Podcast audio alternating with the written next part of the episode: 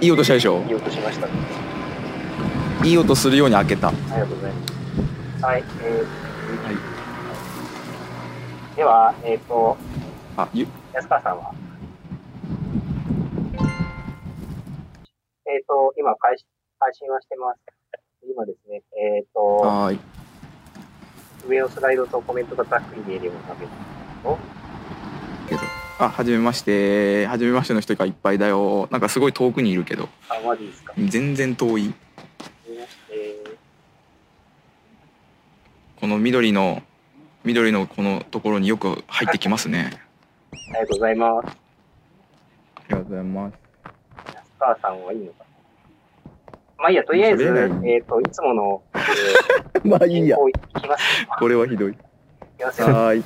それでは、あきあきラジオスタートです。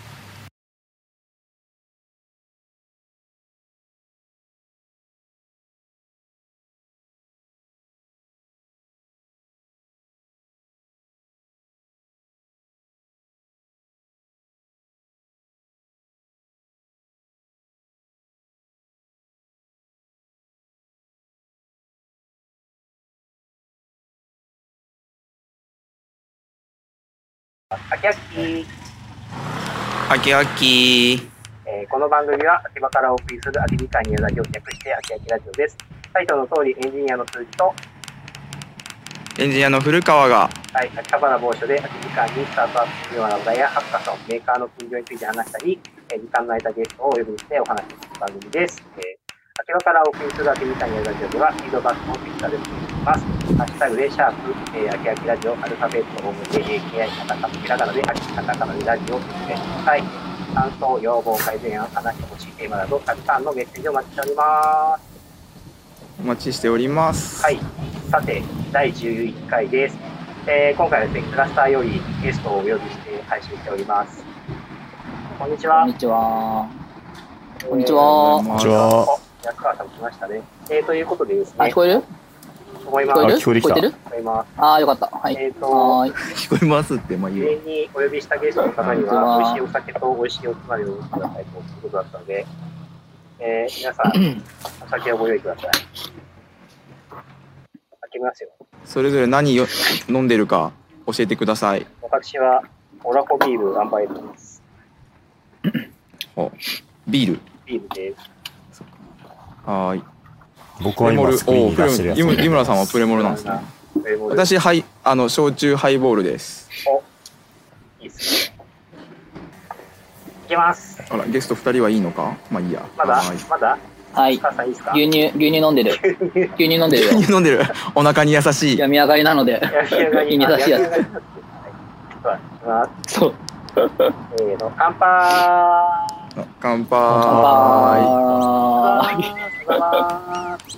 ありがとうございますおっさんの声しかしない。まあ、しょうがない。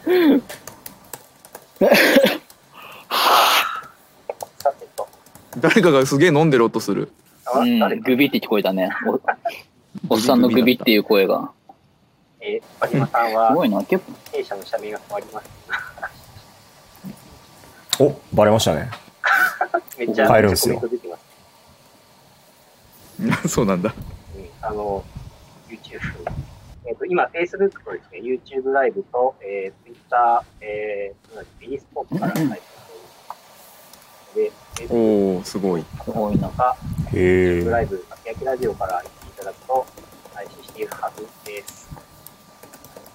じゃあ、あれですね、えっと、そもそもまず今回このように、えー配信を始めた経緯を話しますと、事の始まりは1月の新年会、第7日か9日くらいに、某居酒屋で、えー安川さんと、えー岡島さんをお呼びして、新年会配信そうですねなあの話をしたわけですけども、その時に、えー岡島さんが。もういっそ Facebook ライブで生で話しちゃえばみたいな話をしたので、その時に次やるって決めたんですそうですねそうですね決その時に見つけた日付が3月27日、今日ですね。ということで配信を行っております。まあ、本当は居酒屋でやろうと思ったんですけども、まあ、このご時世、なんか、いろいろ、このジャッキーちゃんが騒いだっていうので、そうですね。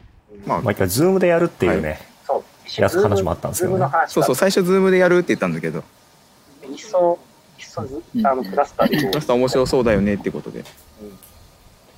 やったんで、じゃあクラスターでやろうかって、始まったわけ。です。ということで、えー、クラスター今回何のの話するんだっけ？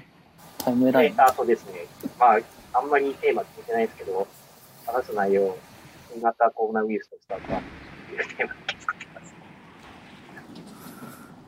ばっくりしますな。まあね、今大変だよね。どどうですか、安川さん、あの、マジで大変だと思う。コロナウイルスの影響ありますか、安川さん？スタートアップの安川さあ、ん。僕ですか？ああ、そうっすね。まあ、とはいえなんか、とり、なんかもう、お大きすぎる大前提が、大きすぎる大前提？まあ、大前、まあ、前提変わったっていうのはすごい、どの企業さんもあるんじゃないかなっていう感じは。なんか世界線変わりましたよね。なんか、あの、まあね。真面目に。うん。変わってますね。うん。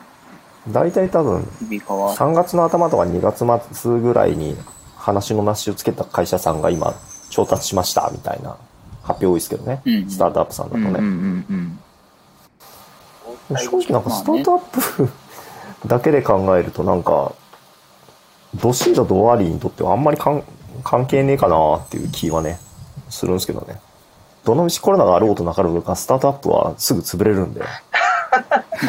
ただでさえハードモードじゃないですか。すぐ、そうだねちょっと。あの、ハードモードがなんか若干こう、5%増しぐらいになったような感じですかねちょっ。と、ちょっと増えたぐらいって感じかね。そんなありますね。うんまあ、まあでもあの、人を雇ったり、チームメンバーを増やすのは超大変になると思いますけどね、これからうん。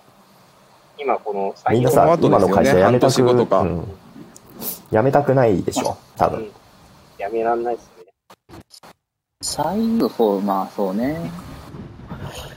まあ、いろいろそうね。まあ採用活動的には、なんか、なんだろう、採用を渋るタイミングではあるから、はい。そうだね。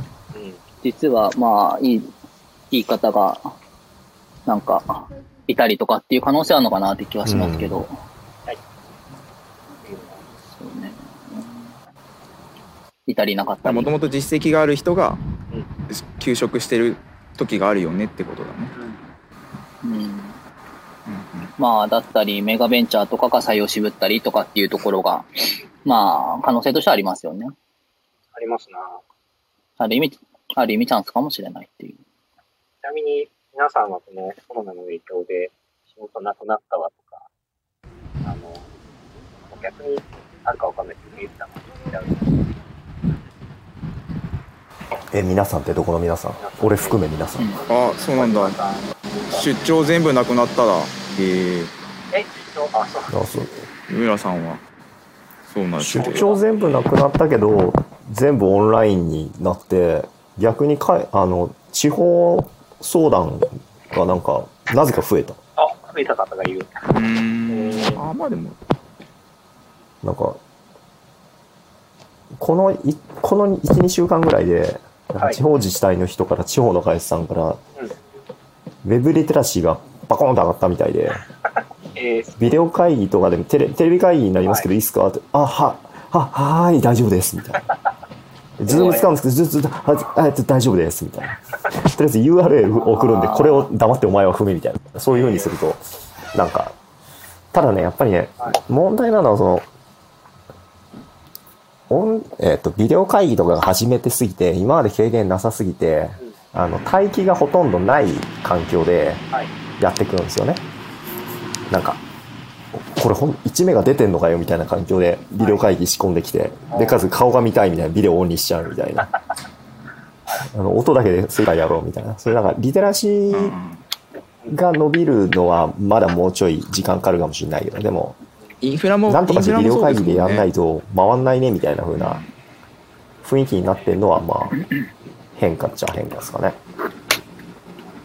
なんかマンションの回線とか辛そうっすよね。うんうん。意外とね、分かったのはね家に、光通してない人結構いるんだなっていう。まあ当たり前なんだけど、家に光とか固定引いてない人がいる。思った以上に多い光も。あるもんまあね。でも普通にさ、都内に住んでて、うん。30代で、まあ、どっちかというとそういう IT 系とか、はい。スタートアップとかそういう界隈の仕事をしてて、いやーなんか家に固定ないから、今携帯から繋いでますみたいな、もうパケットがやばいですみたいな人はやっぱいらっしゃるんでね、あ、いいます。すげえなーっていう。うん。いや、いらっしゃいますよ。うん。言いますよねそれはもう LT もう早いからね普段使う分にはね普通、普段使う分にはね。別にうん別にリテラシーが低いわけじゃなくてはい。それでこと足りてたっていうのは今までだったんですよねきっとね。うん、でそれぐらいやっですかね。と使う使うコンテンツが出てきたってとこはありそうですよね。うん、まあ使う。うん。まあ、いい機会だしやってみるか。動画見たりとか動画ああそうそうそうそうそうですね。まあでも、人類がライフスタイル変わった感じありますよね。うん。まあ人類かよくわかんないけどね。在宅、在宅だと絶対できないと主張主張していた人がボンボン在宅に切り替わっていく様子を見るのは、まあ楽しいっちゃ楽しいですね。お前在宅じゃダメだったんとちゃうんかみたいな。お前要するに議事録書きたくなかっただけだろみたいな。いや、こういうのって顔見て話さないとコミュニケーション取れないんですよって、お前それ論点整理しなかっただけだろみたいな、そういう事象が多々出てて、そういうのをなんかもう、ネチネチいたぶりつけるのが、うんとても面白いですね。ひ ひどい。そういうのがぶり出されてうん、いやもちろんその在宅とかその職場に来ないと成り立たないっていう仕事は絶対あるんですよ。あるんだけど限界ギリギリまでなんか自分の仕事は本当にオフィスじゃないとできないのかみたいなことを問い詰め続けるべきなんじゃねえのっていうのは思うんですよね。まあね、こういう時でな。くなんか無駄に移動してんじゃねえよっていう。そうこういう時じゃなくてもたまたま僕の場合だとその極力極力オンラインでビデオ会議でみたいなのはちょこちょこお願いしてたんで、でなので、まあ、このコロナになって僕の周りだと意外とハレーションは少なくて。あじゃあなんか岡島さん前からオンラインオンラインってなんか言いまくってましたよね。じゃあやりましょうかみたいな感じなんですよで今までそういう主張に一切耳を傾けなかった人たちも、いや、なんか、とはいえですね、みたいな風に言ってた人たちも、いや、とはいえとはいえで人死んでんだよね、みたいな話になると、あ、はい、みたいな。で、オンラインやって、あ、意外とできちゃいますね、みたいな。まあ、僕の目から見ると一切できてないんですけどね。議事録ない状態で打ち合わせやってんじゃねえよ、みたいな、そういうのはあるし。会議の仕方を考えるみたいな。そうそうそうそう。ままあ、多分、イベントとかそういうのも、なんだろうな。まあ結構もう Facebook とかでいろんな人が言ってくれてますけど、その、はいそのイベントほん本当にオフラインじゃないとダメなの？みたいないう議論はどんどん出てくるのかなと思ってて、オフラインでやるんだったらオフラインならではの価値を突き詰めてやんないと、別にオンラインでもよくない？みたいな。その方が固定固定費少ないしさ、みたいな。なんかそういう議論がどんどん出てくると、まあ、実際コロナでね、亡くなっちゃってる人はいるんで、それはそれでまあ十二分に考えないといけない状状況ではあるんだけど、コロナの、コロナの影響で何かしら仕事の仕方とかイベントのあり方とか商売の仕方は変わるんだろうなってなって。うんどうせ2、3年これ収まんないし、うん3年なんてしばらく。多分、あの、2、3年ぐらいで数ヶ月ごとにポッコンポッコン、プチパンデミックみたいなやつは、結構ね、あるんだろうなとは思いますけどね。あの、井村さん逆に地方の人とかね、うん方便的にあそう、地方、うん、そうなんだよね。だ地方の人も、うんうん。と東京都民と同じ環境である意味殴り合えるんですよね。そうですね。なそれはすごく殴りいいことで。うんいけるよね。うん東京の人たちが、いや、でも、やっぱりこう、人の目を見て話をしないとですね、みたいなことを、ぬるいことを言ってる横で、はい。なんか、すげえわかりやすいオンライン編集的議事録を持って、なんか、うんうん北陸地方から殴られるみたいなのは、すげえなんか、見てて面白い。あ本当ね、こうね、も都心うゼロゼロ距都離にいる理由がなくなった感はありますよね、このね。そうそうそうそう。なんか、結局いろんな人に会えるからっていうのは多分、割と大きな理由だったはずなんだけど、とか、このイベントに来やすいとかっていうのが大きな理由だったはずなんだけど、まあ、人に会っちゃいけないし、大きなイベントに行っちゃいけないし、全部オンラインで片付くなら、まあ、日本、なんか東京にいる意味あるのかな、みたいな。うん。逆になんかこう、い、痛い場所にいる？で、痛い場所に入れるんだったら、僕だったらもう、可能な限り東京駅の近くには住みたいんですよ。え、そうなんですか？ほうほうほう。うん。だって東京駅の近くにいたら海外にも羽田経由とかで行きやすいし、国内どこだって行けるじゃないですか。浅草橋いいですよ、はい赤移動浅草橋浅草橋はちょっと、浅草橋はちょっと、あれだと思うんですけど、いや、あれじゃないんだ成田も羽田もすぐだよ羽田にも行きやすいよ。うん。そうだね。ま ああの、知恵じゃあそれはさんも結構候補としてあり得ると思うんだけどさ。なんかこう移動ってのがさ、仕事のための移動じゃなくて、仕事以外のことをするための移動うんっていう色合いが、なんか僕の場合どんどんどんどん強くなっていくのかなと思ってて、僕個人としてはね。っていうのはあるんですよね。どこでも仕事ができるからこそ、移動が便利なターミナル駅近くに住みたいみたいな。はい逆にターミナル駅、仕事が理由でターミナル駅に近くないといけないっていう人はどんどんどんどん地方に行ってくれりゃその分隙間が空くし。それはつまり、あの、うん。どこでも仕事できるから、海外に行くかなみたいなこともあり得る。いや、全然、全然あり得るでしょうね。だってぶっちゃけ今、この瞬間僕が、いや、ヘルシンキにいるんですよ、つっても、みんな、みんな、しななんとも思わないでしょ。ああ、ヘルシンキなんすね、みたいな。そうねどうすか？みたいうんな。時差がきつくないっすか？ぐらい。みたいな感じで。今13時ぐらいですけどね。だいぶ。まあじえ？ヘルシンキいるんですか、今？違うよほら、ほら、わかんないでしょ。これわかんないでしょ今地。域にいるらしいですよスタジオさんすごいそういうことですで可能普性に都内の然ヘルシンキにでもさ、言いながら仕事してて全然あるも。あ、あとね、もう一つあるのがね、はい。ビデオ会議の時に。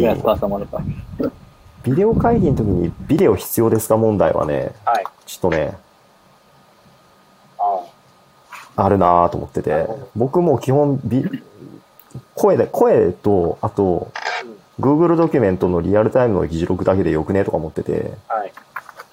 なんで俺がオンラインであなたの顔を見ないといけないんですか？みたいなのは結構思う そこまで行っちゃったんだね。で、言わない、え、言わないけどさ、まあね。言わないけど、言わないけどっていうか、まあ、今ここで喋ってる内容を実際ビデオ会議してる普段の人たちが聞いたら多分傷つくと思うんだけど、でも、なんか、ななんでみんな、まあね。なんでみんなビデオとか映像にこだわるのかなっていうのは純粋な、こう、素朴な疑問としてあるんですよね。ちょっと音声だけだとなんだろう。寂しいとかがあるんだろうね。寂しさ、寂しければ猫でも貼っとけよ。っていう。あの、そうなんかもうチャットでいい済むからね本当はね。本来はね。そう。うん。そう、極論なんかチャットでも済むんですよね。そうそうそう。ちゃんと表現できる人だったらだよねちょっと時間かかっちゃうのはありますね。文字でも、文字に起こせてない人と喋っても、結局、あ、じゃあまとめてからもう一回目の前に立ってもらっていいですかみたいなことを、あ、やばい、そうん、そういうの言っちゃうんだよな、俺。あとチャットでまとめる。うん。うんすいません、まとめてから喋ってもらっていいですかみたいなね。あまあ、い言うてもこっちもあんまりまとまった状態で喋ってないので、お互い様ではあるんですけど、ね。なんか、はい。結局なんかこう、まあ働き方と、まとまっ、いいっすよ、いいっすよ。いや、まとまってない状態だから逆になんか参加できるのかなとか、やりたいのかなとか。うん、それは全然あると思うよ。まとまってるなら、うん、まとまってるなら普通に話した、話せやというか、えっと、テキストに起こして資料に書いて、共有するだけで終わるけど、なそれがさ、まとまってなんかこう、からなんか、まとまっ、まとまってないんですよと。だからまと、あ俺の頭がまとめるのを手伝ってくれよっていうオーダーで、ビデオ会議やろうだったら、おおしわかった。ちょっとめんどくせえけどまとめるのを手伝ってやるからなんだけど、あたかもなんか俺はいいことを考えたみたいな感じで言って、おおじゃあいいこ、そのいいことあるんだったらスラックに全部書いて出せよみたいな。いや、ちょっとね、こう言葉で表現でしきれてなくてですよ。いや、そんなこと考えきれてないだろつって。じゃあ、テキストにしろよっていう話で。っていう、なんかこう。まあ逆に時間あるもんね、そその、会議じゃない方がね、言語化結局するわけだしね。箇条書きでもいいからちゃんと考え書いててくれよっつって。でそそうなってないんだったらもうただただもうひたすらもう俺のこのまとまってない内容すいません一緒にまとめてくださいお願いしますって言ってくれよっていうその方がこっちもよほど構えが作れるそうですね。うんうん。そうねの意味もなく会議やってないですかみたいな話をやすいや本当それ。本当それ。オンラインだったら減るかもね。うんそう。オンラインだったら減るんだろうね。きっと考え方も変わるから。うん。オンラインでやろうと思ったらある程なんか度議題とか整理しないといけないしうん議題整理するのとかみんなうん。みんな嫌いそうなんでそういう人の言い出しっぺの会議はボーボーなくなってくるんでしょうね僕議事録、まあ、会議は自分が主催した時は議事録まとめたりするんですけど、やっぱ時間かかりますよね、なんか忙しいと、あ、もういいや、感じになっちゃう議事録って議事録って会議しながら作るもんじゃないんですか？あって。はい、っていう。いやお俺はいい、うんうん。Google ドキュメントをバーンってやって。はい、でアジェンダはまあ事前に作ってきますわこれですそれです、はいあれですあれですってほんでこれですについてそれぞれのなんか熱い思いとかあったら書いてみたいなうん、で、まとめ書くね、みたいな。はいで、この人はこれやる、あれやる、それやる。大丈夫？オッケーオッケー。じゃあ次のトピック号が大丈夫？はい、オッケーオッケー。つって。打ち合わせ終わると、打ち合わせ終わるとなんかそれが、まあ、誤字脱字は多いかもしれないけど、とりあえず話した内容とか、みんながもう合意した内容はもうできてて、はい。あとはそれをペペペとこう、なんかああ確かに。修正すると終わりみたいな、議事録そういうもんだと思ってたから、うん、逆になんかこう、議事録作るのに時間かかって大変っていう意見が新鮮。ああ、そうですね。っていうねあ、でもなんかその、っていう。これとこれとこれ決めて、これっていう状態にするように、毎ためにこう、毎準備してああああ前前準備に時間かかるっていうのはそれは全然そうだと思いますわ。あ、でも、なんかそうじゃない会議が多多くなるのが、謎みたいな感じ。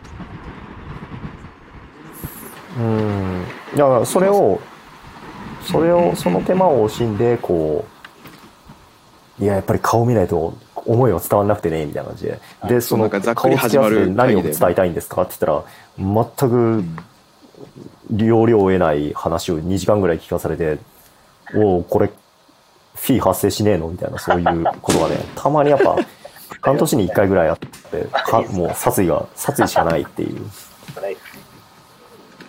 そういうのがね、で次は？みたいなやつですね。で次は？っていう。のがあるんですよね。そうそう。塚谷さんはリアルタイム議事録で会会話を、会議終わるときこれでいいよね行く。あーそういうのできるといいね。それがね、いいんだけど、結構会社によってね、Google ドキュメントが使えませんみたいな会社ってやっぱあるんですよね。あうんうんはいうんうん、でっかいところとか、Google のサービスはちょっと、みたいな。ちょっと弊社のセキュリティガイドラインが、みたいな。絶対御社のセキュリティガイドラインの方が Google よりも弱い。そうそうだと思う そうそっちのセキュリティより高いはずなのにお前、お前は Google のセキュリティに勝つ自信があるのかみたいな。ドキドキそれドキドキする。Google のセキュリティが不安なんじゃなくて、お前が何も考えずになんか、この URL を全公開というボタンを軽くポコーンって押して、うんうんうん。それでソーシャルソーシャルハック的な方がね自爆、うん、そう、やばい。ソーシャルハックで自爆するだけだろ、みたいな。のがね。社内イントラでとか、あるんです今なりますもんか、あるんです今なりますもんね。自分の知り合いであの公務員の人がいて、社内イントラで、なんか Google のスプレッドシートが使えなくって、で、Excel をなんか社内のサーバーに置いて、で、それをみんなで同時編集して、で、なんだろうな、同時編集というか、みんながそれぞれ更新したものをそれぞれに対して、なんか、なんかた、1時間ごとなのか、なんか、まあ更新し続けるみたいなっていうことしかできないみたいなっていうのを、ちょうどこの間友達が言っててなかなか、まあ未だにありますよねっていう。この、各々がローカルで大変な更新したところがねものを全員が上げて、みんながそれぞれ反映するんですか、うん。みたいな感じのことを未だにやってるっていうう。ん。えあでもファイルぶっ壊れるからねーやばい。ファイルぶっ壊れるよ結構なんかこそうなの。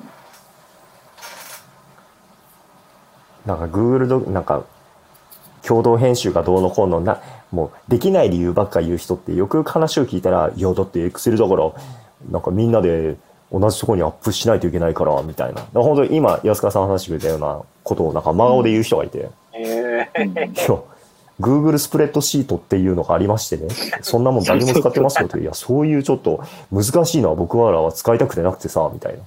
要するにてめえべん、仕事の仕方勉強するのを怠ってるだけだろ、みたいなのはすごい感じて、もう、殺意がね。Google のお、スプレシートに関しての中で、え弊社も Google だけでまあね内容ね。Google を使っていいというやつができたんですよね、って話。うん。まあまあ、ね Google に使ってもらえるといいっすねってだからそんな風にあれだよ全思部。委ねよあなんか、えっ、と、もうまあ委ねるしかないよ日関係みたいな話になってたりすると、確かにこう、アメリカに情報を漏れるみたいな。まあね。それは、のとかは、まあ、あるっちゃいます。まあでも、日本はもう立派なデジタル植民地として敗戦国なんだから敗戦国は敗戦国らしく真っ赤さにねりゃいいのに。もうしょうがないね。そんな感じだよね。うん。そう。いやもうしかも2008年の時点で日本は戦争に負けてるんで何戦勝国のような振る舞いをお前たちはしているのだっていうのがすごい。手元にアンドロイドがあるもんね。そうそうそうそう。ね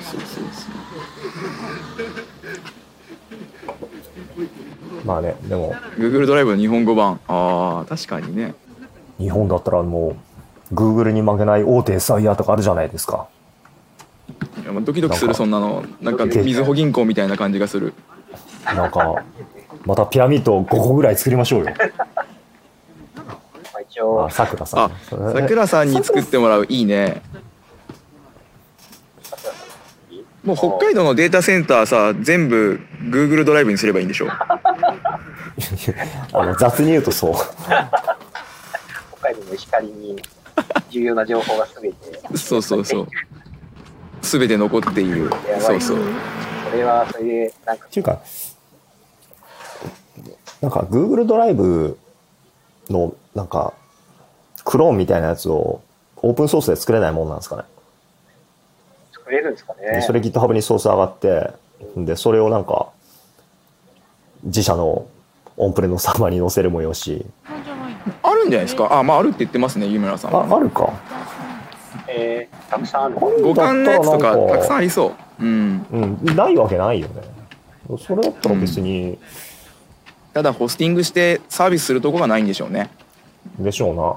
まあね、まあね、そういう意味ではね、多分、結局、でもそのビジネス成立させるのにデータ使うとかになっちゃった。ら、データいやー多分ね、広告とか出すのかあれだけど、あの、Google と同じようなビジネスモデルに、そうそうそう。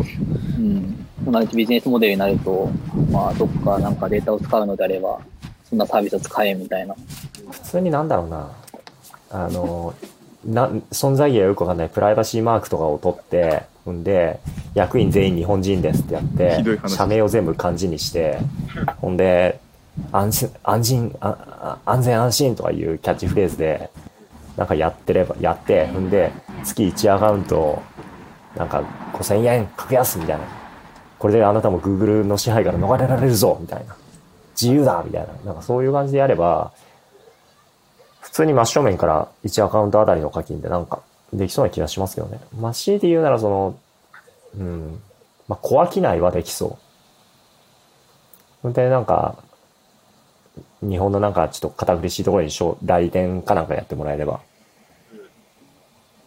小商いとしては回ると思うんだけど、あんまりこう面白い商売ではないかもしれないな。なんか、この辺でガラッと話題を変えるのはいいんじゃないですか。じゃあ僕あの、また、缶ビール2缶目に入るんで、あ、じゃあ、買ってくる間になんか新しい話題を。ちょっと待って、今回用のやつだからあるんで、これ。これこんなわけわかんない部屋にありがとうございます。ありがとうございますあ本当だ。ちゃんとしてる。こういう。ラ、一応こういうラジオしてるんですよ。はい。み皆さん。はい。知らないかもしれませんが。第10回をですね、えー昨日配信しまして、なんか完全にあの、あれだよね、ショールーム話でしょ？ああ、前回はショールームの話ね。あの、星、星3周を投げる。そう、あれで、あれ知らなかった？あ、知らなかったんですかそう、知らなかったの。えー、本当にな謎の単語だったんだよね、あれね。えっ、と、プチセミフ。あ、そうそうそう。ありがとうございます。ルーム見て、見たことある人います？まあびっくりマークかなんか出してください。全影だ、影だ、見て。あん見たことないんだ。あ本当だ、湯村さんあるんだね。湯村さんがえー結構。あ、ないんだ。あショールームあないってですね。あれって生身の人のライブのやつっすよね VTuber の人だっていない？VTuber いますよ。あいる一応ね、バーチャルもありますよ。バーチャルもあるんですか、いやでもね、はいショールームショールーム見て面白いなと思ったのははい。ショールームを見て41歳の僕は全くはい。ピンとこず、はい。なるほど年を取るとはこういうことなのかっていうのをショールームを通じて教えてもらって、うんなんかここれが40を超えるということなのかっていう、あれでも、バカにならないと乗れないよね。えそういえ、うもの？そんなこと言います？うん、だと思います。そうなのかなでもあれは普通になんかこれは、40代だからそうなんじゃない ?40 代だから。40代だからなんかこうアラフォーだから頭の中身が硬直化し硬直してなんか乗れなくなっちゃうみたいなのはあってあなるほどうんこうあるある。頭が硬くなってうん最新のものに乗り乗れないってこういうことなんだ教えてくれてありがとうショールームみたいなそういうああ、そういう風あるに見えて面白かったですよ。それを面白がって見る人も多そうだなって絶対思うしでそれは全然変なことでも全くないしただ自分老老化するってこういう風に認知がどんどん変わっていくことなんだなっていうのが分かってだそう考えるとねあの僕らっていうか僕41歳僕が小さい頃に見てたあの、はいなんだろうあれ生だらとかトンネルズの生だらとかはい。すげえくだらなかったんですよ。うん。あの温泉に使ってたら温泉宿が突然崩れて雪山からあのタレントがぜ半裸で転げ落ちるとかことをやってて すげえ面白かったんですよ。すげえ面白かったんだけどあれ考えてたのって多分40代ぐらいの人が考えててうん。すげえなと思ってて。俺40代になってあれぐらいの頭の吹っ飛ばせ方はできないんですよ。今今現在。うん。でねそれはねすごくうんメタな感じがして面白かったんですよね、ショールーム。マリブの海の贈り物って何？アミニあ、なんムさんね。何？マリブの海の贈り物って。まだネタなんだね。マリブの海の贈り物って。ええー、全然知らない。マリー世代同じなのにね。あの僕はあのスター錦野がはい。温泉に入ってたら、温泉のロッジがバーンって崩れて、はい。雪山からスター錦野が半裸で転げ落ちてくるっていう。ーあボブ。ボブだあのトンネルズのあのマネージャーの人のやつね。ボブ市川そうボブ市川。そうそうそうそう。あったあったあったあったあったあった。全然知らねえ。わかんねえや。これはねよあもうめちゃめちゃ笑った。あれはめちゃめちゃ笑った。そうまだ笑った。あ古川さんのバッテリーが切れましたね。バッテリー大丈夫ですか消えた、消えた。終わった？でも一応一応生きてるよ。ここにアバターがいるよ。でももう多分死にそうになってるんだと。思うこれ、古川さんが、散っていく様をみんなで見つめる。感じになるんですよ、ね。た。じゃあちょっと僕も一旦ステージから降りてこれ、散っていく古古川さんを。ボボ一は懐かしいなそう、PK 対決もありましたよ。これバッテリーねえから無理だね。これもうこれで終わりです。私多分ここで、一人散った。ここで終了です。大大丈夫ですか？バイバーイ。バイ退場です。大丈夫退場です。退場になります、これ。お疲れ様でした。復帰できないね。もう、あの、家に帰ればいいけど、ここから2、3分の家に帰ればいけるけど。ここで終わりだな。2、3分なら。じゃあ、じゃあ、じゃあねー。イエーイ。あ、ありがとうございます。パチパチありがとうございます。た。じゃあね。なんかすげえ真ん中に立ってる俺だけ。はいみんな、みんなそこにいんのに。あーじゃあね。っていう感じになると思う。マジ落ちだ、これ。感じ落ちだ。やべえ。パーソナリティの YouTube ができるって皆さん初めて言ったあ、俺初じゃないですか、これ。今これはひどい。この瞬間だけ別に、あの、ハイライトに残しておいて、なんか、今日のこの配信なんかもそれだけ流すでもいいんじゃないですか。パーソナリティ途中で散るっていう。主催なのに。これなんか誰かパーソナがリティがキーボードにビールとかこなんか転がしてくれれば。ああなんかその、うん若い人のエンターテインメントというか、楽しいっていう感覚に、ギャップを感じるは、まあ、僕も少しずつ感じがします。なんかあの、うんなんなんすかねショールームって、うんあの、楽しいっていうよりかは、おしゃげとすごい似てる気がしてるんですよ。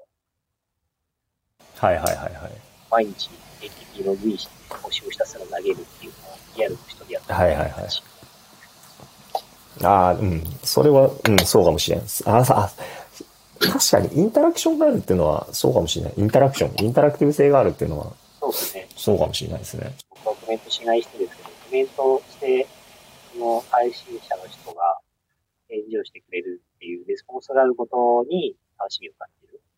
それで星のない、うんうんなんうんかある種の、えっ、と、ソシャゲのように毎日ログインして、あの、はいはいはいはい。ああ、なるほどね。それに近い何かを感じる。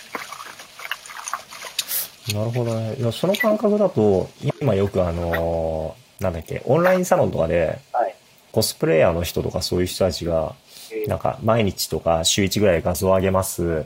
えー応援お願いします、月1500円みたいなやつが結構、あのーファンティアとかピクシブのやつとか、あ、僕まあいろいろあるじゃないですか。ファンボックスとか。ああいうのって、ショールームとはちょっと違う感覚なんですか？ああれとはやっぱショ、あれよりもやっぱショールームの方がうん。いい感じというか、ああ、どうだろうな。なんかハッピ、ーな感じなんですかね。えっと、ショールームの方がハードル低い気がしますよ。あの、今のファンボックスとかファンティアは、まあ、無料もありますけど、結局、月額で定期的に500円なりを払っていくじゃないですか。なんですけど、はいはいはいはい。あの、ショールームは、あの、星を投げても、あの、無料の星があるので、お金かけなくてもある程度応援ができるんです。なるほどね。うん。お金を、お金をかけなくてもか。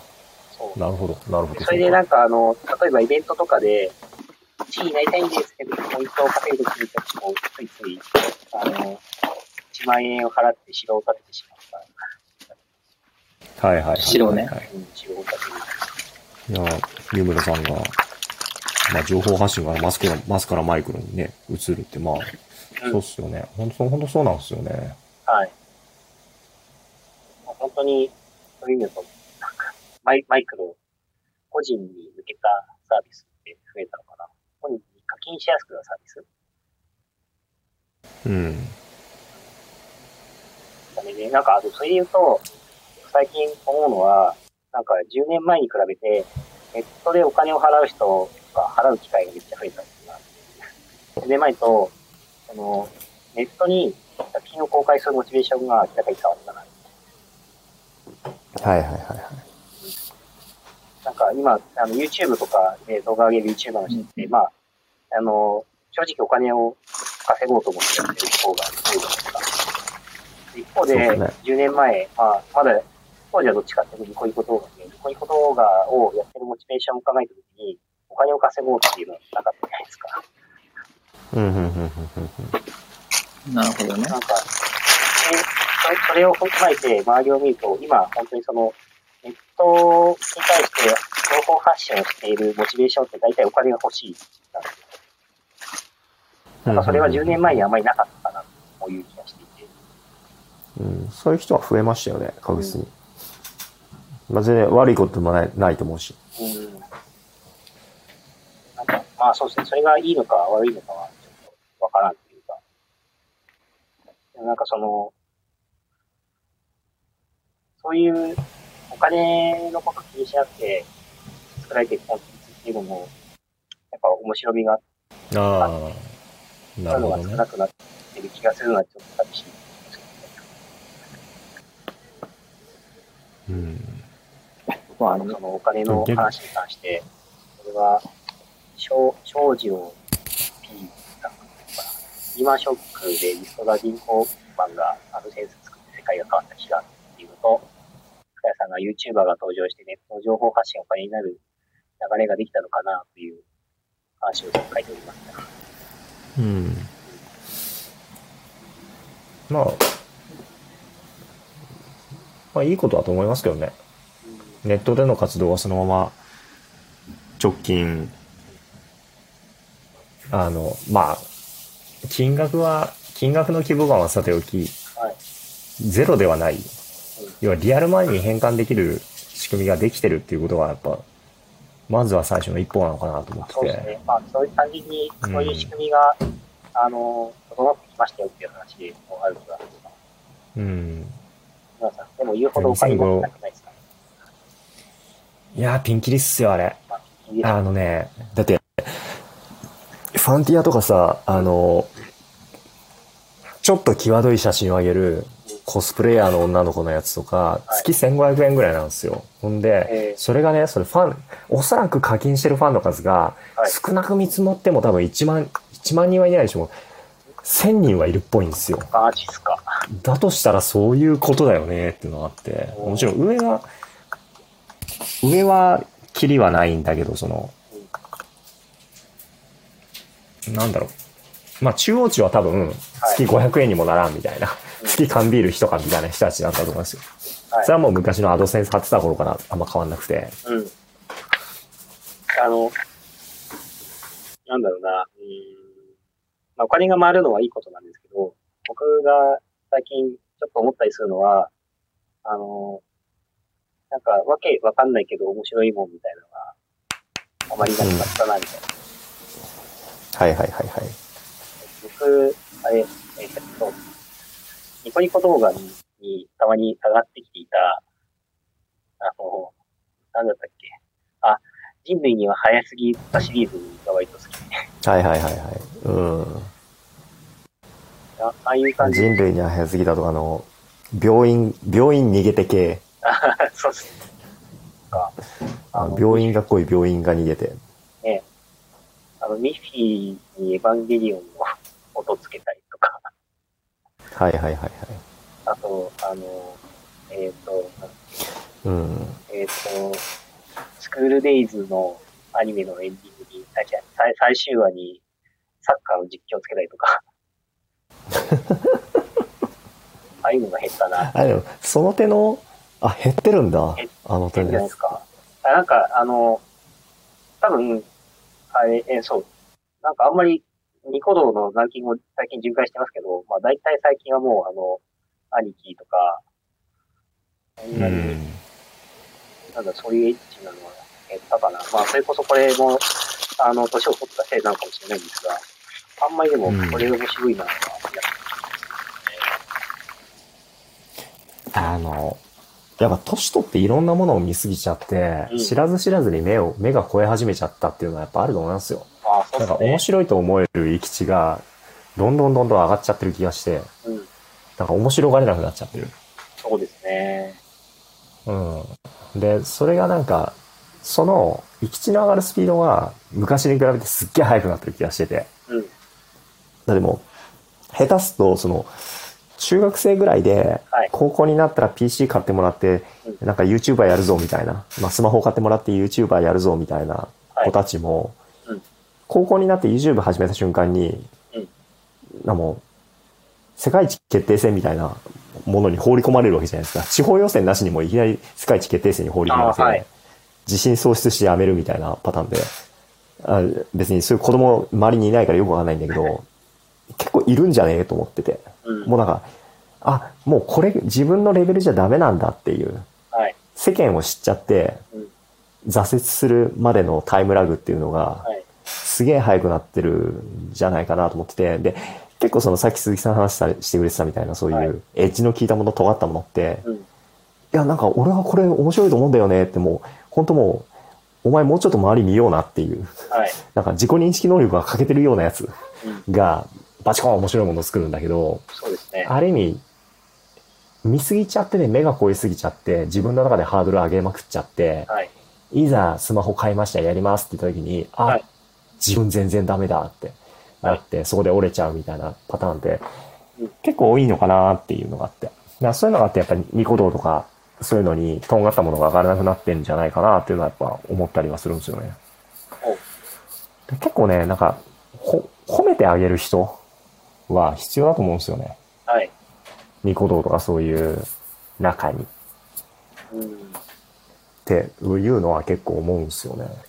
昔僕が、あの、ビッグローブっていう、あの、地方の、なんかよくわからないインターネット企業にいた時に、そうやっ。てネット上で絵を描いたり、面白いブログとか書いてる人が結構いて、はい。でもその人たちに今ほどその課金する仕組みってなかったんですよね。今みたいに別に、あの、ファンボックスとかああいうのもなかったし。はい。で、課金できる仕組みをなんとかして作ったんですよ。うんその、まあい、いろいろもう法律的にも、な、俺ね、な、なんだっけな、どこに聞いたの？財務省かなんかに、はい。これって税金とかどうなるんですかとか、これって個人間決済になるんですかとか、はい。法律的にこれ問題ないですが、めちゃめちゃ、あの、担当部署を通じてヒアリングした覚えがあって、はい。それで個人間決済に近しいものを、12、3年前に、あの、チーム組んでやったんですけど、おまあ、まあ、こう使う人はいなかったっていうね。お金を気軽に払う文化がなかったんですよね。うん。うん。あ、ポチ。懐かしい、ポチ。なぜ、なぜポチを知っているのか。そんなね、こともありましたよ。おそれに比べれば今は本当に、良くも悪くもお金を稼ぎやすくはなっては、なってると思いますよ。ね。うん。だって、15歳ぐらいの女の子がうんフォローしてるんですけど、15歳ぐらいの女の子が、まあ、めちゃめちゃ可愛いってわけじゃないんだけど、はい。少なくとも波以上に可愛い子が、そのうん、別に普通にこう、公序良俗に反しないはい。写真をバーって上げて、はい。ほんで、なんかファンクラブみたいなやつがあって課金できて、みたいになって、で、それで本人学費なんか払えたらしくて、なんかいろいろ家庭環境になんかあれな、あれな感じの子だったらしくて、はい。学費払えなかったんだけどこれで払えますみたいな、あ普通にこれいい話じゃねえかみたいなのあったりして。うん。なんかそういうね、こともありましたね。おあ、そう、ポルカ、ポルカ終わ終わったよねはい。あ、すずり、あ、えっと、すずり、すずり俺アカウントだけ作った覚えがあるな、俺。おすずりってなんだっけ？あこれな？すずりすずりピープル。あ、これか。すずりじゃなくてすずりピープルか。スリーピープ。あーうん、クリエイターシアムね。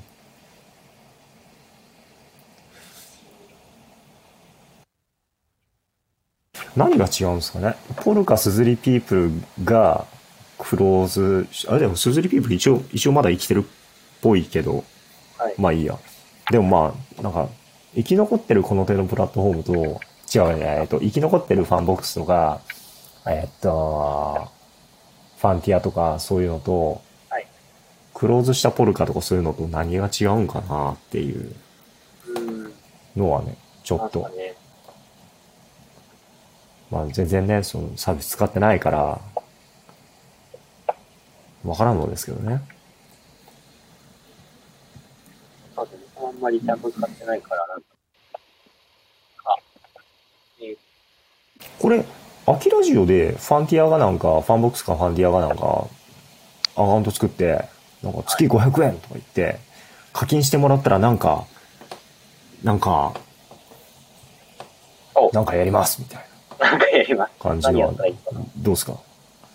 秋ラジオ課金すりゃいいじゃないですか。キャキャラジオ秋ラジオ広告枠を作る。募集、スポンサー募集みたいな。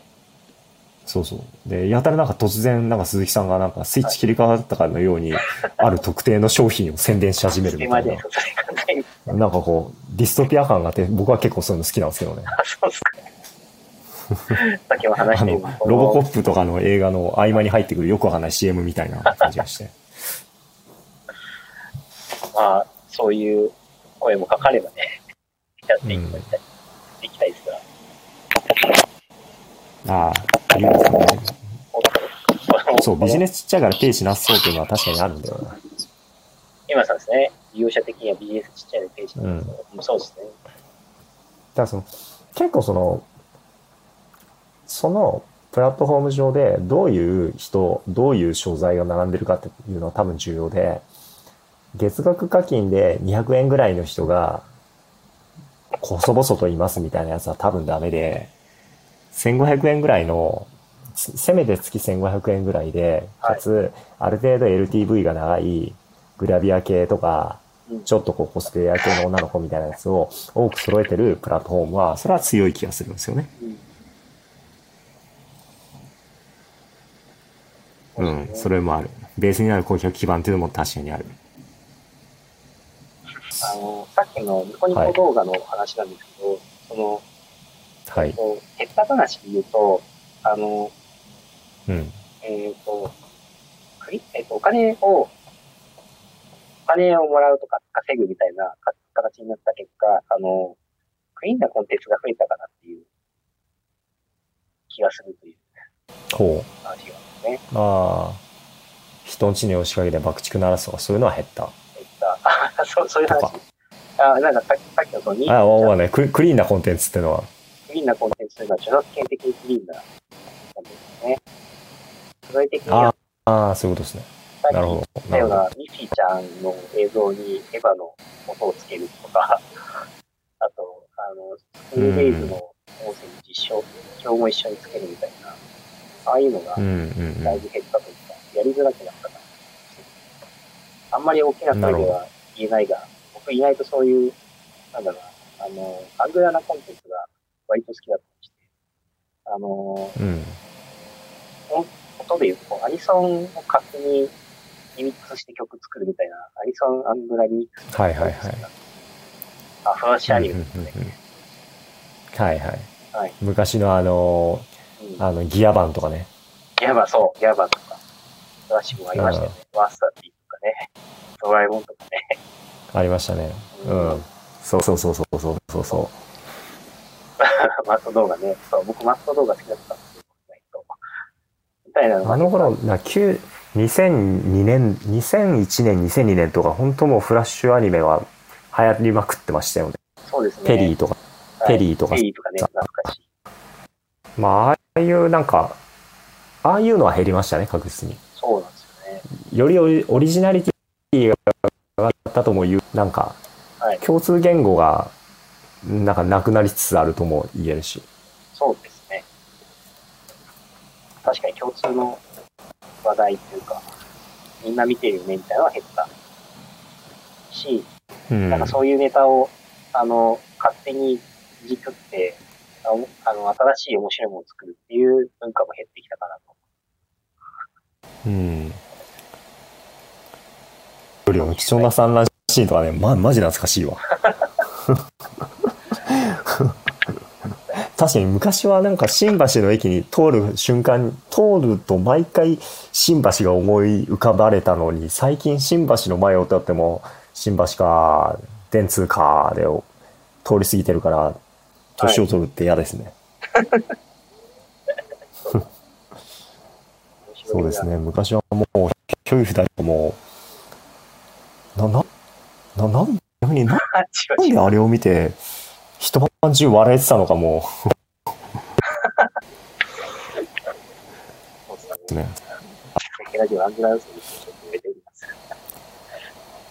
あの頃のねうん、あの頃のね、あれ、侍魂は、魂みんなリアルタイムで見てますよね。侍魂、先行者とかリアルタイムで見てますよね、侍魂。もしゃね、ギリギリ、ギリギリ見れてるか見れてないかくらい。かなそうか。いや、なんか、侍魂とか、チウ、12チ歳。ウとかはすげえ、チウ12歳。懐かしい。うん。まあ、ね。なんだろう、なんか、なんかコミュニティあるあるだけど、その、はい。最初誰かが面白いことをやり始めて、うん。面白いことをやっている人に惹かれて、面白くない人がコミュニティの中中に入っていって、はい。その人が結局コミュニティをどんどん面白くなすなくして、うん。最初面白いものを作ってた人が抜けるみたいなのって、うんまあ世の常なわけで、ああ、なんか、どっかで見たことありますな。うん、なんか、なんかそれがインターネットでも、インターネット全体だとまだそこに行くまでうん。毒が回りきってないっていう気もするんだけど、なんか、うんポイントポイント、なんかはい、区切り、区切り方次第、なうまく言葉にできないんだけど、区切り方次第では、その、面白くない毒が非常にはい回ってるなーってのがあって、まあ、アングラが減ったってのもそうだし、まあ、逆に安心して見れてるんだけどね。そうですね。今とか普通にもう、あの、規定の動物の写真とか見れないわけじゃないですか。うん。昔はもうバコバコ見れてるわけで、うん。まあそれを面白いというか、それは人それぞれの感性で、俺はあんま好きじゃないんだけど、でも、そそういうのにアプローチはしやすかった。今は、あんまアプローチはししづらくなってるな、ないうね。のは、まあ、昔と今のインターネットの違いみたいなやつは見てて思いますよ。治安が良くなった。良くも悪くも治安良くなった。うんなんか僕、それに関して言うと、そういう、なんかうん、アングラなコンテンツがもうちょっとネットに増えないかなアニソンのさっき言った、まあ、ブートレッグというか、リミックスが、なんかもうちょっとこう、なんだろうな、大きな、でかい顔して、広がるうん。方法ないかなって思ったりしたことあるんです鈴木さん知ってます？はい。マストドンっていうのがあるんですよ。はい、マストドン。マストドン。はい。やっぱりね、ツイッターもね、治安良すぎる。うーん。ちょっと裸があるとすぐバンされる。ちょっとなんか、あの、グロいものがあるとすぐバンされる。はい。マストドンはいいですよ、自由。マストドンね、私、あれ今マストドンって今どうなってんだろう？マストドン今どうなってんだろう？結構、結構いろんな人がなんかホスト、ホストサーバーみたいなやつを立ててた気がしてて、うん。あれ、本当僕どっかで、マストドンアカウント作ってたんだよな。どう、どうなってんだろあれ GMO だっけ？う。ジモでしたっけ？あ、なんかマストドンか。あの、ここのマストドンインスタンス。今さんマストドンだって終わらせました。あれ？たって終わらせました。いや、いや、いいと思います。はい。いいと思います。マストドンね。はい。あれは、瞬間だったよあ、そう、ドワンゴだ。ドワンゴの、なんかマストドンのインスタンスかなんかに俺はアカウントかだかなんだか作ったんですよね。な。お、そうなんですか。そう。だあれマストドンがパコーンって流行ったのも、なんだろう。ツイッターの治安が良くなりすぎて、はい。ツイッターの文脈と合わない人たちが、マストドンに逃げ込んだっていう話だと俺は思ってるんだけど、はい。それは違うのかなだそうよマストドン JP をヌルガルさんが立ち上げて、はい。んで、それでドワンゴに入社が決まって、はい。で、で、今もう退退社したっぽいんえだね。だね。いやーなんか、早かったなー、早かったですね。まあ。所詮ね、所詮僕らはデジタル植民地なんですよ。所詮敗戦国なんですよ。敗戦国はおとなしくね、植民地のね、ひに、あの、人としてね、はい。反乱のためのね、反乱のためにみんなでなんかこう、あの、なんか、あれあれ、下半身だけで戦う格闘技。あの、囚人が、南米の囚人がなんか反乱を起こすために編み出した格闘技あるじゃないですか。あれとかをね、ひたすらね、じゃ、あのね、ちょっと待って、ちょっと待って、あの、グーグル、また、うんとね、カポエラ、カポエラ。カポエラあれ、あの、手を縛られた、あの、囚人だか、なんか奴隷が反乱を起こすために編み出した、そう、カポエラえーなんですよね。だから僕らは多分ね、このデジタル植民地の中においてね、カポエラをひたすらね、練習するんですよ。そしてねうん、こう、年一ぐらいで反逆を起こして、そのたんびに、はいあの、武力制裁を受けるっていうのをね、アマゾンとかグーグルにね、武力制裁を受けてりゃいいんですよ。あどうやったあ、らそう。うんできるかな。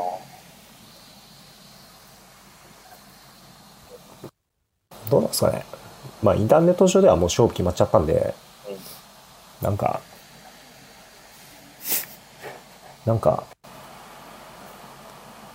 いや、だって、今さ、インターネットで商売やってますっていう会社で、はい一番儲けてるチームって、うんまあ、ガファとテン、ガファと、はい。あ、名前が出てこない。テンセントとか、あ、バットだ。ガファとバットなわけでしょ。はい。で、まあ、もうその、その7社プラス MS でインターネット上の商売の決着はもうついてるわけで、そこにね、こう、大手エサイヤがね、なんか、月収を500円上げたぞみたいな感じで乗り込んでいったところで、はあで終わるわけで、なかなか、だから、デジタル植民地の中でカポエラすると言っても、所詮銃で撃たれたら死ぬっていう。そうなんですよね。カポエラい、そうなんですよ。カポエラいくら練習して銃で撃たれたら死んじゃう。これがデジタル植民地におけるカポエラ戦略の一つの戦術の一つの欠点で、はいあの、ね、アカウント経由とかね。スター VR 界隈か。あまあ、それこそ今ここでやっているどうクラスタなんすかね。ー。勝利条件次第だと思うんですよね。だ広告、広告で売り上げをめっちゃ上げて、それを使って何やりますかとかの話をするんだとすると、差は一つあるのかもしれないけど、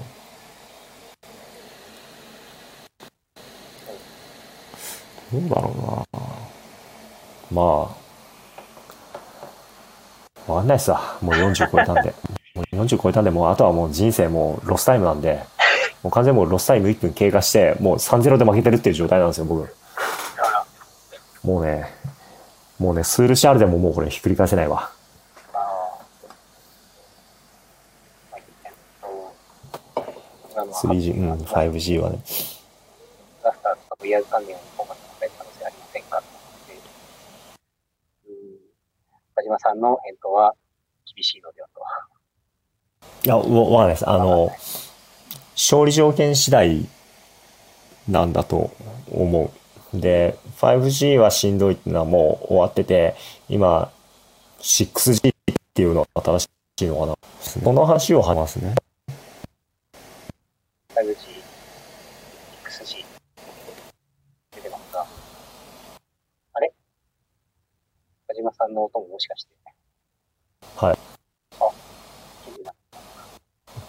古川さん、復活してんの？これ。なんか、風花さんがコメントで参加してるんですけど、あ、あもしかして上がれないですか？えー、風川さんが、はるか、壇上奥に、壇上じゃないや、会場の奥で座っておりますが、立ってるのか。5G がすぐすぐに負けてて、4度 5G とか言ってますね。負けてるのか、なんか噂によると、あの、3G か 4G で先走りすぎたから 5G が様子を見たみたいな話を聞いたりしたんですが、違う。へえ。全然そこら辺は。あの、そうですね、5G ちょうど今月の18日からドコモがサービスを開始しましたが、あれ2000円やんのあの、先週、2、3日ずれぐらいで、はい。大手キャリア3社が 5G のサービスをローンチして、うんって感じですね。で、端末も出てて。はい。だから端末契約した人は今 5G ではい。いろいろやってるんでしょ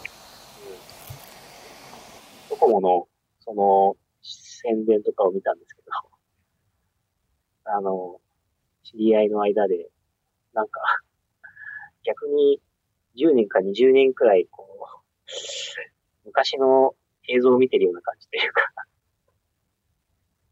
う。うん。なんか、あの、まあ昔の SF みたいなことが映像になってたりうん、そうっすよ。だって、au の 5G のプロモページとか、はいネットフリックスと広角機動隊を押しまくってますからね。映像めっちゃ見れます？とか、だから今のその、まあ、よくもあるこの今のこのコロナの状況の、うんその、在宅でどうのこうのみたいな、そういう文脈には、割と近い、近いというか親和性高いのかなとは思うけど。そうですね。まあデータ使い放題だったらね、別に。うん。お、データ使い放題。テザリングなどのデータ容量は合計60ギガまで。これがなんか au のはい 5G のプランですね。え80ギガまで使い放題っていうプランもありますな。だこれだったら別に、ネットフリック、えーじゃなくて、えーっと、ズームの会議1時間でどれくらいパケット使うのかよくわかんないけど、在宅はしやすいけど、まあ、いや、つうか今これ喋りながら思ったのが、はい在宅でみんな仕事してるわけじゃないですか。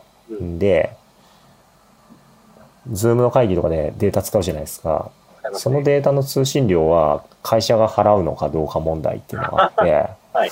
で、これって多分 5G 云々以前にはい、それが 4G であれなんであれうん、その会社のうん VPN 経由になるのかな、v、その VPN を通って Zoom を使った分の課金に関しては会社に行きますみたいな、そういうはい。通信先に応じて課金変えるみたいなことをちゃんとやった、やるベンダー？ベンダー違うか。えー通信業者はいっていうのは一定の客を取れそうだなっていうのは今回の騒動を見て思ったんですね。例えば今だったらはいビッグロブ、うん。今だったらビッグロブとかって、はい。まあ僕ビッグロブのあの、SIM 使ってるんですけど、その YouTube とか Spotify とかそういうのはパケ代無料になるんですよ。えー使い放題になるんですよ。要はそれって通信通信内容を分析して見てるわけですよね。まあ、はい通信の秘密云々とかは、まあ、この際置いといて。はい。で、それでやるんだったら、その、ある特、その VPN 経由での通信に関しては、通信費用は全部、その個人ではなくて、企業に対して、あの、請求するから、うんぬんみたいなサービスっていうのは、おそらく成立するはずで、うんそういうのをなんか、やる方が先なのかなと思って。で、それがちゃんとできた上で、5G とかそういう高帯域のはい。通信サービス始めますっていうのは、なんか、ありえんじゃねえかなっていうのは思うんですよね。それ、ああ、でもそれは、なんというか、ちょっと、また揉めるのではという気がしていて、その大体その、IP、えっと、インターネットの明細7回答の割と上の部分を通信業者が見ちゃうってことですよね。なんか、あの、前に、まあ今現在もう見ちゃってるんですけどね。うん、ソフトバンクでニュースでやったように、あの、うん。写真の画像を判別して、それを勝手に圧縮してはいはい。送ってるから、うん。あの、うん、オンライとかうんあれすごい燃えたじゃないですか。燃えた、燃えたじゃないですか。うん。そうそうそうそうそう。スポシファイの話ってそれに近いまあ、も気がしてて。だ今って、特にその、携帯の通信で MVNO か。MVNO 業者とかそれ結構やりまくってる印象があって、えその、あの、ビッグローブのエンタメフリーっていうプランがそうなんですけど、うんあと LINE も、LINE の通信に関しては無料ですよって言ってる。はいってことは、それって要するに、それ以外の通信と LINE の通信って見分けてるわけじゃないです。でそれって通信の秘密だのなんだのうん抵触しまくってる。まあ昔はその議論はあるんだけど、で、なぜそれが OK なのかっていう裏付けをちゃんと見れてなくて、便利だからそれは使うんだけど、はい。一消費者としてはね。うんでもそれが法的に完全に白であるっていう根拠は僕はまだ明確には見れてなくて。はい。で、まあ、その明確な根拠っていうのが、まあ、ああれば、はいあ、それが白だっていう明確な根拠根拠あれば、まあ、めでたしめでたしなんだけど、まあそれがなかったとしても、その、あれよ、あの今のこの状況、うん在宅ではい。家から通信しないといけない、でも家にうん光回線がないから、携帯からで仕事のズームをしないといけない、プライベートの、うんなんか、まあ、要は使い方が悪くなるっていうのは、それは、えっと、従業員としてはすごく悪いことで、良くないことで、はい。なんだとすると、その業務用途の通信を判別して、ある一定のルールを作って、業務、業務による通信を判別して、その分の課金は個人ではなくて企業に持っていきますよ、みたいなのをやった方が、なんか平和的じゃねえかなっていうのはあったりはしますね。ああ、正当業務行為か。はあ、はあはあはあはあはあ、えー、翔士郎 B さん、戦闘業務行為かどうかですね。井村さん、アンガムはうんドッキング問題。まあ、そういう意味だと、まあね。うん、割と、その、はいプロジェクトの中を見てやった方が、ユーザーにとってはいろいろとメリットが多いのではという話ですかね。うん、なこれから多分同じような問題ってパケットの中身を見る以外にも出てくると思っててそのコロナのはいで、その今変わるかもしれないっていうのはその飛行機に乗るときにうん自分の位置情報をはいリアルタイムで航空会社に伝えないといけない状況になるんじゃないのって言ってる人がいてお例えば僕が日本からはい。あドバイになんか出張行きましたっていう時に、はい。ドバイだったらエミレーツか。エミレーツに対して、その、アプリだの何だのを通じて、自分の位置情報を一定期間はい伝えると。で伝えるそれによって何がわかるかっていうと、ある人が、わからん、結核なのかうん、あの、新型コロナバージョン2かなんかにバチコーンって感染した時に、はい。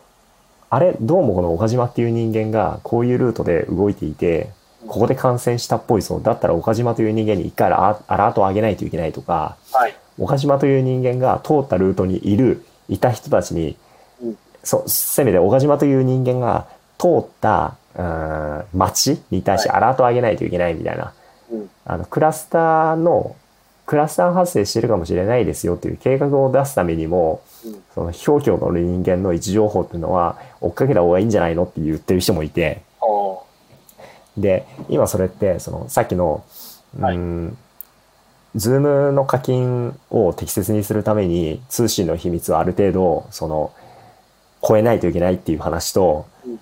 新型コロナ云々とか、感染症の予防、えー感染爆発防止のためにはい。人間の位置情報っていう割とセンシティブな個人情報をうん。オープンにしないといけないみたいな、そういうなんか、社会の公益、社会、公益？公益のためにないしは、えー個人の利益のためにはい。自分の秘密にしたかった情報っていうのをうん公開しないといけないよねっていう、そういう場面っていうのがこれからバコバコ出てきそうだなっていうのは。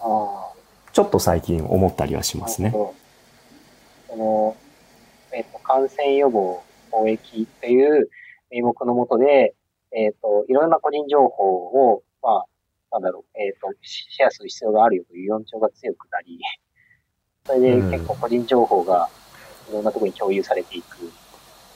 そうなんですよね。で、それが、国内、うん。まあ、海外の会社がそういうルールを決めたとして日本人がそれを守んないといけないんですかみたいな、そういう話もきっとある、出てくるとは思うんですよね。田村さん、究極的にはシビュラシステム認めるかどうかとか言いますが、だいぶ究極に行きましたね。究極。うん。まあ、なんかその、AI の、なんだ、社社会的な AI の話かなっていうのが、僕はこのシビュラシステムだと思うんですが、いろいろな情報が一つのに集約されて、それが、あのシビュラシステムのようなよくできた AI によって判別され、犯罪係数が計算され、事前に犯罪が予防されるという世の中ができるのか。ああ。あ、ああれは、あれはまあそのままではできないんだろうけど、でも同じような構図は、あそこまではいかないにしても、位置情報とか、個人の発言とか、通信内容とか、いろんな場面でそれは起きるんだろうなっていうのが、これから10年で起きる、起きそうな。ん？そういうか、そういったことはこれから10年ぐらいでいろんな場面で起きそうだなっていうのはありますよね。うーん、あそうですね。あのあだそういう個人の、うん。まあどうぞどうぞ。あ、いいですか。うんなのような、犯罪を事前に防止できるのであれば、あそうやって情報を一つ一つに集約して、えー、なんだろうな。事前に予防できるよねというか、共有しても仕方ないよね、みたいな、というか、そういうものを望んでる人もいたりは、まあね。だからそれって、そうやって、なんだろう。反乱、反乱する権利みたいなやつをどこまで持ちたいっすかっていうことだと思うんですよね。うん。なるほど。アメリカが、アメリカがその銃の所有とか、そういうのを堅くなに持ち続けてるのって、アメリカ政府がもしおかしなことをやったら、存分に反乱しちゃってくださいみたいなことの意思表示なのかなって僕は思ってて、うん。そういうなんか、政府がおかしなことをやったら、民衆は銃持ってぶち殺しに行きましょうねってはい。いう文化が、まあ一定の評価を受けているのだろうと。言った時に、その安易に公益のために、その、個々人の権利を、まあ、抑えましょうみたいな、そういうマインドが強くなりすぎちゃうと、なんか、反乱できなくなっちゃうっすけど、いいいいっすかって。まあうん僕は人生ロスタイムなんで別にどうでもいいんですけど、みんなそれでいいんすかっていうのは、多分思思いますけどねそ。それが別に大なり小なり、あの、拡大解除なんていくらでもできちゃうと思うし。そうですね。こう抗議活動みたいなのも、そういう余地をする AI みたいなのができたらう、ん。防止されて、まあ、結果として、その、こそういった反乱が国家に対する反対の意思表明とか、強い力になるのが、それすらも抑えられて、国家が負債、腐敗していくみたいな、うんでかい話をしました。そうそうそうそうそうそう。でもね、そういう、まあ、結構まあさっきのそのデジタル植民地云々の話とかと割と近いと思うんですよね。どこまでその自分のはい。持ってる情報、自分の持ってる情報、自分が出力する情報について、はい。他人の手に委ねますかっていう話だと思ってて、で、その他人っていうのが、同じ趣味の、それこそ近しい関係の人っていう意味での他人っていうのもあるし、はい。同じ東京都民っていうのもそうだし、日本人っていうのもあるし、地球人っていうのもあるし、はい。今のところその日本人がどうかによって、うん。日本においては日本人がどうかによって割と持つ権限であったりとか、はい。うーん、縛られるルールって違うわけで、考えると、うん、みんな普通に Google Google、Amazon のサービス使ってるけど、そのままでいいの？委ねちゃってるけどいいのっていうのは思ったりはする。うん。抵抗権失われてませんっていう。うん。いや別に、お俺は別に、まあ、いいんだけどさ。そこまで考えた上で僕は別に、まあいいやって思っちゃってるから。だかうん。らべ別に、Google 最高。もう Google に委ねる。もう Google が死ねって言うんだったら、若干悩むけど、まあいいかなって思っちゃまあ、皆さん、神様。いやほんとマジ。う。うん。いや、だってさ、普通にさ、アマゾンがさ、はい、今からみんなに毎月5万円ずつ全人類に給付しますって。その5万円でアマゾンで買い物できますって言ったらみんなホイホイ受けれると思うんだよね。うん。でも僕らの5万円の消費をアマゾンに握られるってことではあるし、5万円分アマゾン以外の流通ルートが殺されるってことでもあるので、なんか、そういう、そういうなんだろう、選択肢というか、はい乗りますか乗りませんかみたいなものを日々迫られるのが、これから始まるのかなって。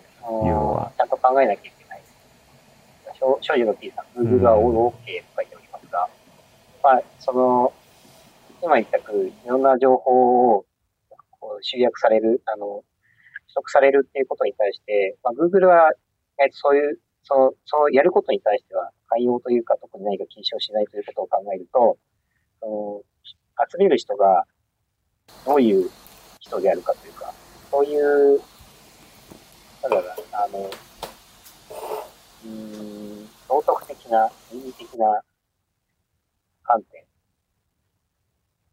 が、まあ、肝なんかなという気が、期待します。まあね。まあ、道徳とか倫理をどういうふうに、あ企業における倫理とか道徳とかをどういうふうに評価すりゃいいんだろうなっていうのは、結構思うんですよね。まあ今のところ、なんか Google って、なんかパッと見、旗から見て、どちゃくちゃおかしなことってなんかしてないように見えて、はい。僕には。さすが Don't be able とかなんか言っちゃう会社っすね、みたいなのって。はいなんだけど、とはいえその、バランスシートとか、その損益計算書みたいな、ああいううん、厳密に数値化された指標はい。を元にした評価に比べると、倫理とか道徳っていう評価って、はい。めちゃめちゃしづらいと思ってて。企業に対する評価って意味だ意味だとでそういうところをなん、なんかどうにかしてうまいこと評価できないかなっていうのはたまに思ったりはします。その、会社を、会社とかうん、昔は、会社、ワールドワイドの会社っていうのはやっぱ数少なかったし、会社がやることとしては、じゃあ、金属買ってきて金属曲げてネジにして売りますとか、はい。なんか車作って売りますみたいな感じだったから、うん。バランスシートと損益計算だけ見てりゃ、その会社の良し悪しって判断できたんだけど、はい。今ここまでうん。人間の情念とか感情とかそういうのに影響するようなインフラまでうん。握りつつあるのであれば、はい。そういう会社の評価っていうのは必ずしも貸借対照表と損益計算書だけでは評価しきれないんじゃないですかっていうのはあるんですよね。で、それを解決するために、なんか、アメリカとかだとなんか、サモン会みたいなの開いてザッカーバーグを呼んで喋らせるみたいなこともやってるんだけど、あれはあれでちゃんと定力されてるとは言えなくて、うん。じゃあ、なんかおかしな会社があるためにあれやるんかっていうとそれは多分違くて、はい。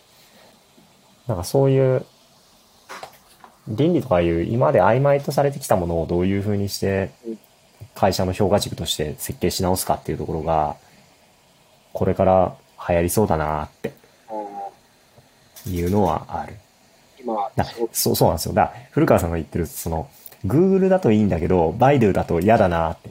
いや、俺も言語化はできないんだけど、嫌だなっていう感覚はあるんですようん。その嫌だなっていう感覚は、多分定量化をした方が、これからどんどん増えるであろう、そういうメガベンチャー、メガスタートアップの時代においては、多分そういう定量が必要なんじゃないかなっていうのは、思ったりはするうん。数値化ね。っていうね。なんかある種、まあ別に数数値じゃなくてもいいんですけどね。何かしら指標は必要だよねっていう。一応、なんかその倫理というか、思想哲学の、あの、なんだろう、えっ、と、指標か、みたいなイメージを持ちましたが、うんなんかまあ、指標のそういう会社が増えれば、うん。というよりは、なんか、いいかに広めるかという話のような気もしたりするなと思ったりしました。そう。えっ、とほ、この企業だったら集めてもいいやみたいな人が、まあ、でかくなっていき、えっ、と、それで、結果として世界ね。がまとまっていくうんかこれ、その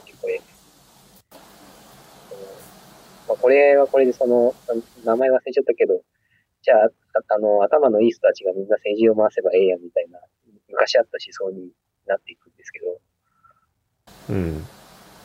それはそれで、その、問題もあったりはしますが、でもその、これがいいっていうのが広まっていって、経営者の人は少なくとも、その価値観で回れるみたいうん。なのがあったらいいかな。その、今の話とつながるかわかんないんですけど、はいその、みんなが、みんながこの会社安心だよねってうん評価される会社は本当に安心できるのか問題ああ、はい。あるなぁとは思いましたね。なるほどね。はい。まあ、その、本当にいい会社、あいい会社と思える会社と本当にいい会社は違っていて、いいと見えるのは実はそのうんマーケティングとかメッセージ性だったりするから、あの、実はこう、民衆は騙される可能性がある。そういう話のような気がしました。そんな、そんな話、そんな話。別にみんな騙されてみんなこう幸せなまま全滅とかだったら、まあそれはそれで別にいいんだけど、うん。そうではないよっていう人が一定数いるんであれば、何かしら、ちゃんとした会社ってなんだろうって。だ信用スコアね。うん。最近出ますね、シリーズスコア。そうですね。いい会社とは何かか。なかなか難しい問題ですか。でもなんか、ちゃんと考えたまあ一定の、標準化された一定のルールが制定されてそれを守ってればいいよねっていうのは、それは全然一つの回、回だと思うんですよ。うんその先手を打てる、そのルールについて先手を打てるんであれば、多分それははい。妥当な方法で。っていうのはね、で結構その会社の、いろんな企業のデューデリとかや、現場を見てると、はいその会社をどういうふうに評価しますか？みたいなのっていうのは、まあまあ揉めるわけですよ。ああのバランスシートと損益計算だけ見るといい会社なんだけど、うんそもそもさ、みたいな。あ、はい。え、そのそも、今話してるそのそもそもって、なんか、どういう数値を見れば明らかになるんですかね？みたいな、そういう議論で結構出てきたりするし。ルールを守ってるから OK。じゃあ、ルルールを守ってれば OK なんだとしたら、今僕らが持ってるこのモヤモヤは何なんでしょうか？みたいな議論は、ちょこちょこあったりはする。その会社が、まあ、伸びる伸びない、法的に生き残れる生き残れない含めて。っていうのは、あるなーって。その事業の健全性とかね。も儲かる儲からない、うんもう含めてなのかな。その、バランスシート、あの、損益計算と貸借だけ見ると、儲かりそうなんだけど、蓋を開けてみたら全然儲からないとか、なんかもう不義理を作りまくって潰れるみたいな多々ある話で、で、そういうリスクを回避したくて、何かしらいい分析しようがないか、みたいなことを、割とみんな話したりはしてて。うん。で、それの、それとなんか相似関係にあるのが、はい。あなたはその会社を信用できるんですかっていううん。話なのかなって、一般、一般の人からすると。そんな気がね、はい。しますね。まあ、安川さんもね、安川さん22はどこまで信頼できる会社なんですかね。あなんか、それで言うと、なんだろう、あの、その、会社としていいかっていうのと、なんかいいことをしている会社かどうかっていうのは違うような気がしていて、いい会社、まあ、つまり儲かる会社って、別にその、本当に社会的にいいことをしているかっていうとそうでないこともまあまあありますよ。なるほど。あの、まあ、意外とその、儲かる会社って要するに人の欲望に対して素直に答えられてる会社であって、その欲望に応えてる欲望に忠実になることが人にとっていいかというとそうではない。うん。うん。うん。って考えたときに、その、欲望に忠実に、その欲望に、こう、すうまくこう、応えていく会社が、その人の欲望を増やしていくと、欲望ばっかりがでかくなっていて、それは、その人として大切な、その欲望を抑えたりする理性とかが、すだんだん少なくなっていくと。いうふうに考えると、あまりいいループではないよねっていう。うん。っていうのは、まあでもさ、その言わんとすることはうん、言わんとすることはわかる。うん。なんか最近起きていることわかるけど、あ、ちょっと、分、席を外すんで、その間、喋りたい人、い喋らす。僕はちょっとニーズします。あ、あ、そうそうっすか。あ、あ、ういっす。いなくなっ2、3分。3分いなくなる。2、3分、2、3分いなくなります。なので、一人で頑張るかえ、誰かにゲストを与えるか。ちょ、ちょ、ちょ、え、いや、単純に僕トイレ行くだけですあ、。そうっす。この間にですね、じゃあ、割といい時間なので、そろそろ締めようかな、みたいな。難しいところの言葉のようだったり。なんか、えー、どうしようかな。この間に何かコメントや質問等ございますか？あ、ありがとうございます。えー、塚谷さん、長時間お疲れ様と、ありがとうございます。てか、古川さんは、フォロワー上がってこないですか？あの、小島さんが戻ってきたら締めようと思います。そうだね。岡島さん戻ってきたら閉めよう。はい。閉めよう閉めよう。あれ、これマイクき、マイク切れてる？あ、切れてなかっ入ってた。よ。入った？よかっまた。た公開収録やりますか？マイク入ってるよ。はい。あ、えぜひぜひ。古川さんどうし、どうしますか？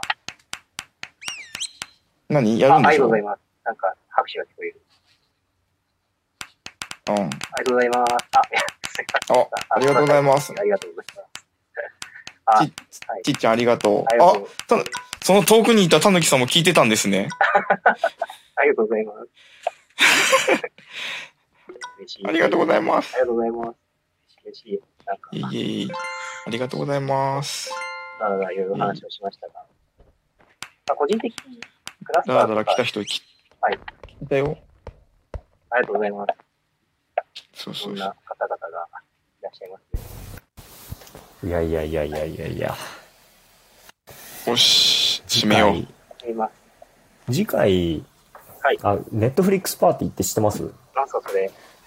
ネネットフリックスパーティーってのがあって、はいあの、クロムの拡張かなんかで、はい。多分、僕まだ使ったことないんですけど、ネットフリックスのコンテンツを、その複数ユーザー、例えば、あー僕と安川さんと古川、ほうほう。いるってこと？そう、見ながら、同時に見れるの。で、チャットとかで話できるええっていうのがあって、で、それをうまいことやると、その、うん。でネットフリックスパーティーを見ながら、音声配信をすできるみたいなこともできるはず。おお座談会みたいなやつや。そう。だから、例えば副音なんか声だ副音声一なんか30分とか1時間ぐらいで終わるようなはい。やつを流しながら、はい。ああだこうだ言うみたいなのは、アキラを見よう。一つのアキラ。あきら。アキラか。アキラ長い。長えやつ。2時間いきなり長いやつだよ、それ。そうだ。えーっと、ダメだね。ちなみに、えーっと、Facebook で、えー、Facebook ライブで配信していく、水岡島さんはまたやりたいのですが、それはまた話しましょうか。毎月。あ、配信はい。えあ、はいはい。はい。あ、もう全然あの、来月も多分あの、コロナの影響で飲みはできないような気が、ものすごくクしますが、できたらやりましょううんか。そうだね。あの、あの、はい。そうそう。えー、一飲みでできれば飲みでやるし、飲みでできなければ、はいちょっと待って、ちょ来来月最終金曜日ですよね。24回今リアルタイムでスケジュール祭が始まってるっていうね下にいる人 あ、マジですか？あの、ぜひ、ぜひ、ぜひ次は誰かゲストでお願いします。これで飲み屋でさ、やるってなったら、湯村さん確実に入れないっていうね。お やった。これがねこのねあ、辛いところ。ございます。じゃあ、あの、じゃあもう東京府4月の24日頃、やりましょう、また。だもしゴールデンウィーク明ぜけ東京が封鎖されてなければ、はいもうみんなで北陸に行って、はい湯村さんを囲む面白い。のどぐむろ食べに行こっていうなんかう。もう。のどぐろ食べたい。それで湯食べたい。村さんしゃべしゃべれないっていうね。じゃあ、湯村さんマイク渡さないっていうそういう流れも全然あり得ると思いますので。皆さんの近くで見てい全然あの。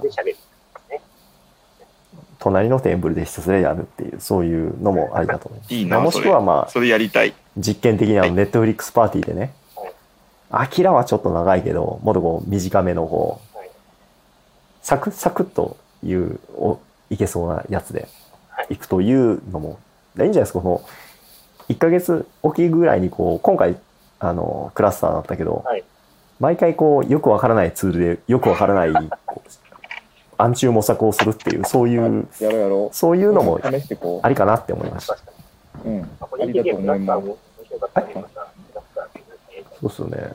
配信、ラジオなんかアキラジオってつはい月1じゃないですよね。えー、2週に1月回で。1ではないですよね、アキラジオって。2週に1回ですよね。はいじゃあ、ちょっと、ひ一月に1回暗中模索っていう 感じでも、まあ、もしかしたらいいのかもしれないですね。そこはもうお任せいたします。ちょっと考ぜひおえてみましょう。願いします。じゃあですね、えっと、最後の締めの言葉を言ってまいりたいと思います。えー、秋葉からお送りする空き時間にあるラジオでは、フィードバックをツイッターで募集しています。ハッシュタグで、シャープ、秋秋ラジオ、アルファベット大文字で、AKI、ひらがなで、秋、カタカナで、ラジオでつぶやいてください。感想、要望、改善案、話してほしいテーマなど、たくさんのメッセージをお待ちしております。えー、ラジオもお待ちしております。ラジオをもっと聞きたいと思った方は、チャンネル登録や高評価、フォローなどをぜひください。よろしくお願いします。ありがとうございます。お願いしますありがとうございます。ありがとうございま。す。さて、最後になりますが、何かございますか？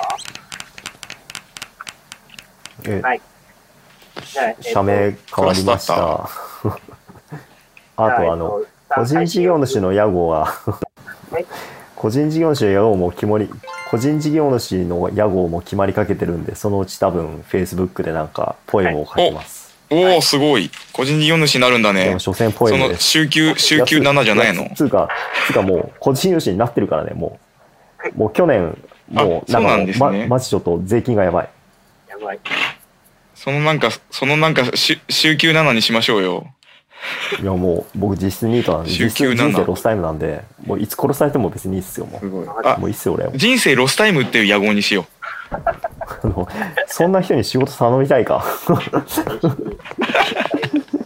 人生ロスタイム。